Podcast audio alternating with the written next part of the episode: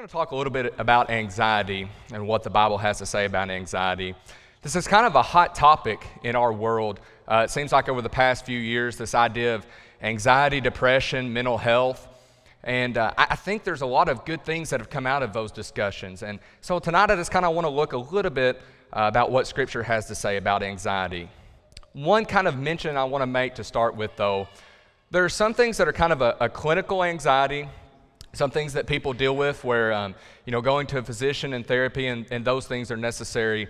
And I kind of want to leave that alone tonight because I'm not qualified at all to talk about those things. But I kind of want to look maybe more at the things we deal with on a daily basis, uh, some of the stressors, as I would call them, those things that stress us out that we all deal with that are just part of life, looking at that and what Scripture says to do with it. So I want to pose a question to you tonight to begin. What are our stressors? What are things that stress you out on a daily basis? Just what are things maybe that, that just stress you out in general? And I kind of want you to think through this. This could be something as simple as spiders, as snakes, something like that. I want you to be thinking through in your mind these things that kind of stress you out, that, that kind of creep you out.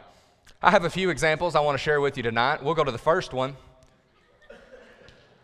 Now, what you have to understand with College Sunday is this is also a make fun of Paul Sunday. And uh, so this is something that I don't even need to explain. I don't think this, this, this guy can stress you out sometimes. He's crazy, right? And yeah, and this is one of my favorite pictures, though, of, of Paul. But this guy's crazy. He does a lot of good for us. But hey, there's some times there, Mitchell can tell you, he'll stress you out a little bit, right? Let's go to our next one. So this is me back here. I'm the crazy guy behind home plate getting yelled at by coaches on a, on a daily basis. And, you know, you would think that this would be a fun thing. The stakes are low, little kids. No, you're getting yelled at the whole time. And the reason for that is you have people like Lori Fitz. I went to one of Trey's football games, and there was an incomplete pass thrown. That was it. I mean, he chucked it out in the cornfield, and that was all there was to it. She just starts yelling. And, and Caden one can attest to this. She just starts yelling. And I look back, I said, Lori, what are you yelling for? She said, I don't know. Things like that just kind of stress us out. But our next one, yeah, this guy, right? Seems like anytime he pops up on the news that it's just something that is not good, it's something that's a stressful situation. You know, if he pops up there and you're in that red polygon, you, it's about to be bad, right? It's things that stress us out. We live in a very stressful world. How do we deal with that? I want to look tonight, Matthew chapter 6, starting in verse 25. For this reason I say to you, do not be worried about your life as to what you will eat or what you will drink, nor for your body as to what you will put on. Is not life more than food, and the body more than clothing? Look at the birds of the air, that they do not sow, nor reap, nor gather into barns, and yet your heavenly Father feeds them. Are you not worth much more than they? And who of you, by being worried, can add a single hour to his life? And why are you worried about clothing? Observe how the lilies of the field grow. They do not toil, nor do they, nor do they spin. Yet I say to you that not even Solomon in all his glory clothed himself like one of these. But if God so clothes the grass of the field, which is alive today and tomorrow is thrown into the furnace, will he not much more clothe you? You of little faith. Do not worry then, saying, What will we eat, or what will we drink, or what will we fear, what will we wear for clothing? For the Gentiles eagerly seek all these things for your heavenly Father knows that you need all these things. But seek first his kingdom and his righteousness, and all these things will be added to you. So do not worry about tomorrow, for tomorrow will care for itself. Each day has enough trouble of its own. So many kind of look at this verse and they interpret it to mean that we should never worry about anything in life, right? That we can coast along and anything that comes up that requires our attention that may be a stressful situation, we don't need to worry about that. I'm not sure that that is exactly what Jesus is meaning here. I, I think he's more looking at these day to day situations. God understands that these things are going to happen. This isn't something that should freak us out, but rather that we go and we search out God in that. As a matter of fact, anxiety is a, a very common theme. Uh, Matthew chapter 26, this is Jesus, and he took Peter and the two sons of Zebedee with him and began to be grieved and distressed. And then he said to them, My soul is deeply grieved to the point of death. Remain here and keep watch with me. And he went a little beyond them and fell on his face and prayed, saying, My Father, if it is possible, let this cup pass from me, yet not as I will, but as you will. So this is Jesus in the garden, right? When you're listening to these words, does this sound like a man who might be a little bit anxious about what's going to happen to him? Does not sound like a man who may be a little stressed out about the situation he finds himself in? I find Luke's account of this very interesting because Luke was a physician. He says, In being in agony, he was praying very fervently, and his sweat became like drops of blood falling down upon the ground. Now, I, am not a doctor. Brother Carlton can probably explain this a little bit better to you, but this is something that is actually a, a medical condition that you become so stressed, and it's very rare, but you become so stressed that your sweat can actually turn like blood. This is a man who is very stressed, is very anxious uh, about what's about to happen. I think this is just proof that stress is something we all have to deal with. Even Jesus had to deal with stress and anxiety. I think about Acts chapter 16, where you have Paul and Silas who are in jail together. Uh, they were beaten, you know, they're under the jail, so to speak. And that's no doubt going to cause some anxiety for them. One thing that I think is very interesting about that, and a point I want to bring up tonight, is the fact that they were there together, right? The fact that they were there, and, and even in that situation, they still had some sense of unity and some sense of fellowship. I think that's so important. That's one thing that I would mention about this college group. You see us at church, and, and that's great, but I hope you understand that the, the, the fellowship that is here from the college group, it goes beyond just these walls. I can't tell you how many times, even just last week, that I'm walking through campus, and maybe you're frustrated with something, maybe you're anxious about something, and you see somebody's face, and hey, I know that person. I go to church with that person, right? Where you can sit down and have a cup of coffee with them and talk through these things of life. There's something to be said there for that fellowship that we have with each other. That's something that's so special about this college group. But that's a little plug. I'll get back to the story. So, if we can't stop anxiety, then what do we do? We're going to experience anxiety in our world. That's just a fact. I thought there was a very interesting quote, and I'm not much one to, uh, to quote books, mainly just because I don't like reading books. Uh, but, but this was a very interesting quote that Dr. John Delony had. He said, Anxiety is an alarm that goes off when we are overwhelmed. But he says, The alarm isn't the problem, the alarm is trying to save our lives. I think that's so interesting. When you, sit, when you sit back and you think about the things that, makes us, that make us anxious and that we stress over, uh, a lot of times the anxiety itself isn't really the issue. It's just kind of a symptom of a deeper issue, right? And, and so I think that's interesting that the stress that we see, there's a deeper problem there that we have to attend to. And sometimes it's bigger than ourselves. So, what is the solution? Many turn to worldly things to fix it. I'm going to tell you, I don't think this works. I don't think any alcoholic has fixed his life by drinking. I don't think any drug addict will tell you that drugs have fixed their anxiety and their insecurities these kind of worldly fixes that are put on us, what the world says, these are the things that you can turn to when you're feeling this way, and, it's going to make you feel better and it's going to get rid of these things.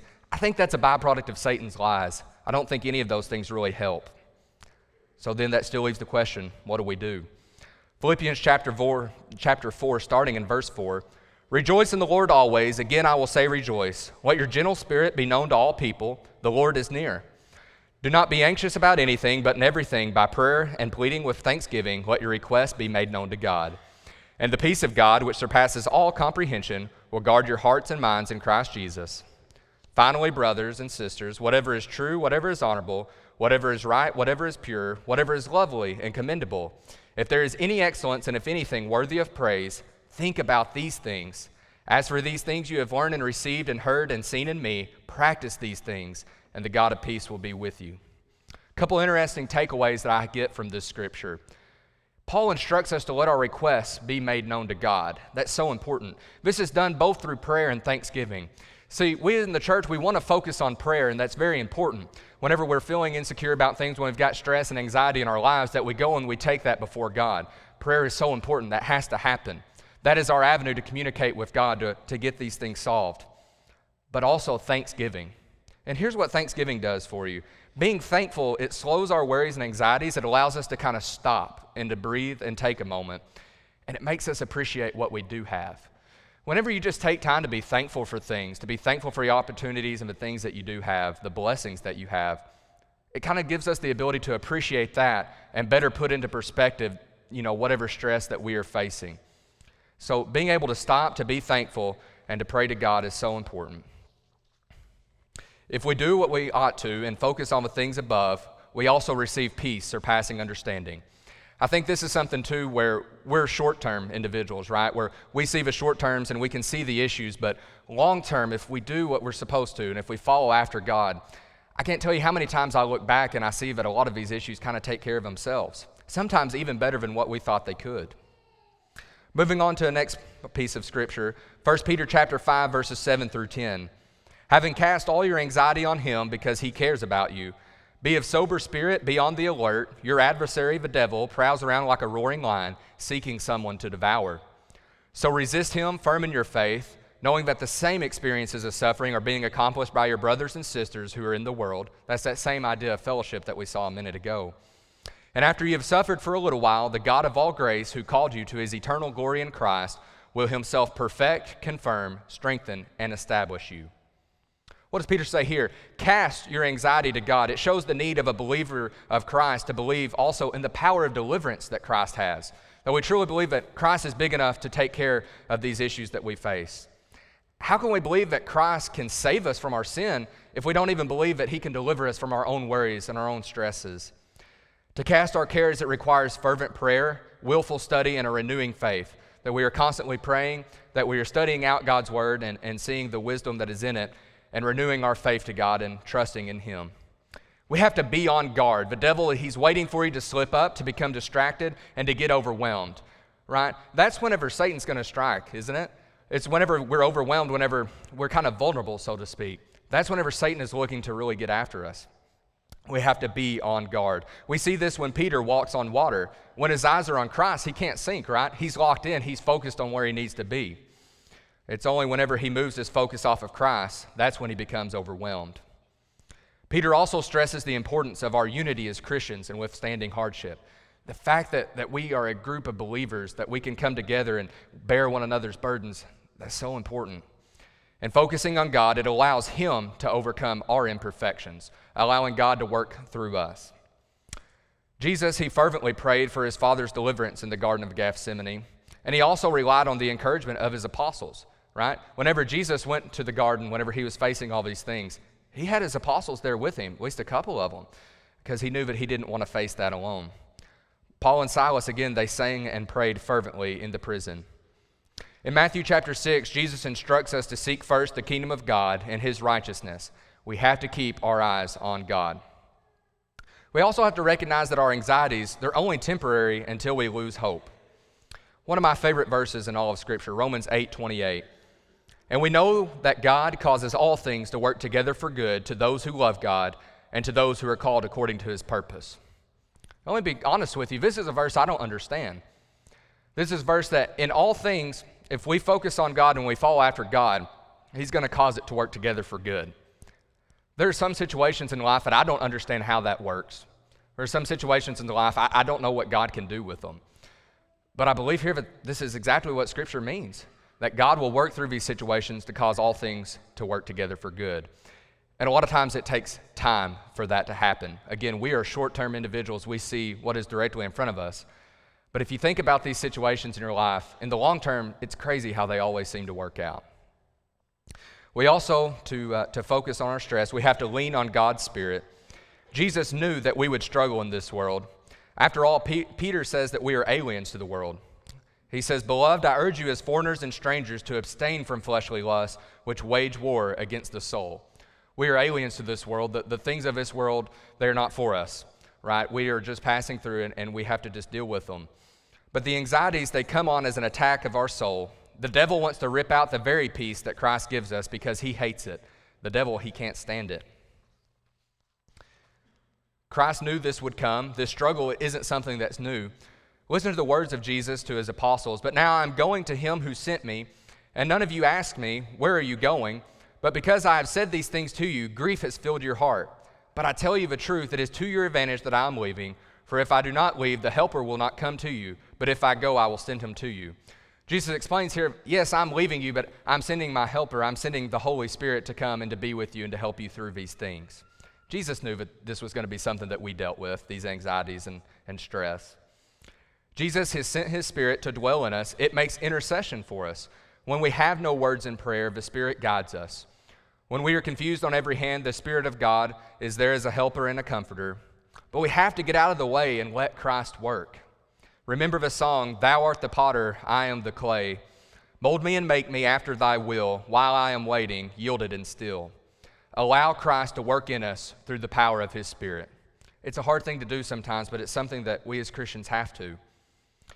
And we also finally have to remember the victory on the cross.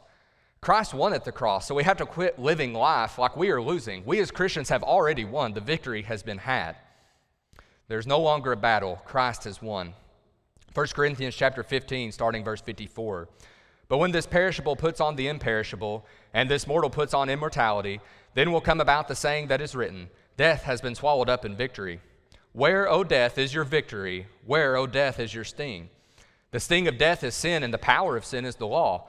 But thanks be to God, and, and focus on this, but thanks be to God who gives us the victory through our Lord Jesus Christ. Therefore, my beloved brothers and sisters, be firm, immovable, always excelling in the work of the Lord, knowing that your labor is not in vain in the Lord. Our labor, our struggles, they are not in vain. They are for the betterment of the kingdom of God, because the victory has already been won. I want to start concluding tonight. We had the uh, opportunity a few months ago to go to Lads to Leaders in Little Rock. That was a very cool experience to, uh, again, kind of set the things of the world aside, to go in there and for everybody to renew their focus on Christ, especially these young kids. Uh, that's something that was so encouraging to me. But their theme this year was to be strong and courageous.